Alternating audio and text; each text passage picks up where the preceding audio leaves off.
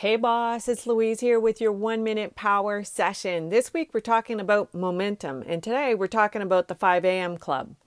Getting up at least one hour earlier than you normally do. Start there so that you can actually get more accomplished in a day. It seems to be a trend with entrepreneurs this year, this 5 a.m. club. I have a morning routine that I've done for eons. It's gratitude, exercise, smoothie, vitamins, meditating. Now, meditating, it doesn't have to be long. It can start with just five minutes. It's just so routine now that I just do it. And I know when I've missed something because I know I don't deal with things throughout my day as well. So start first by getting up one hour earlier and using this time to write in your, your journal and meditate. Now, a great medicate, meditation that I do is from one of James Wedmore's podcasts that I will link to in the show notes. Thanks so much for listening. If you're a coach, go to louisecorville.com if you plan to hit your income goals this year.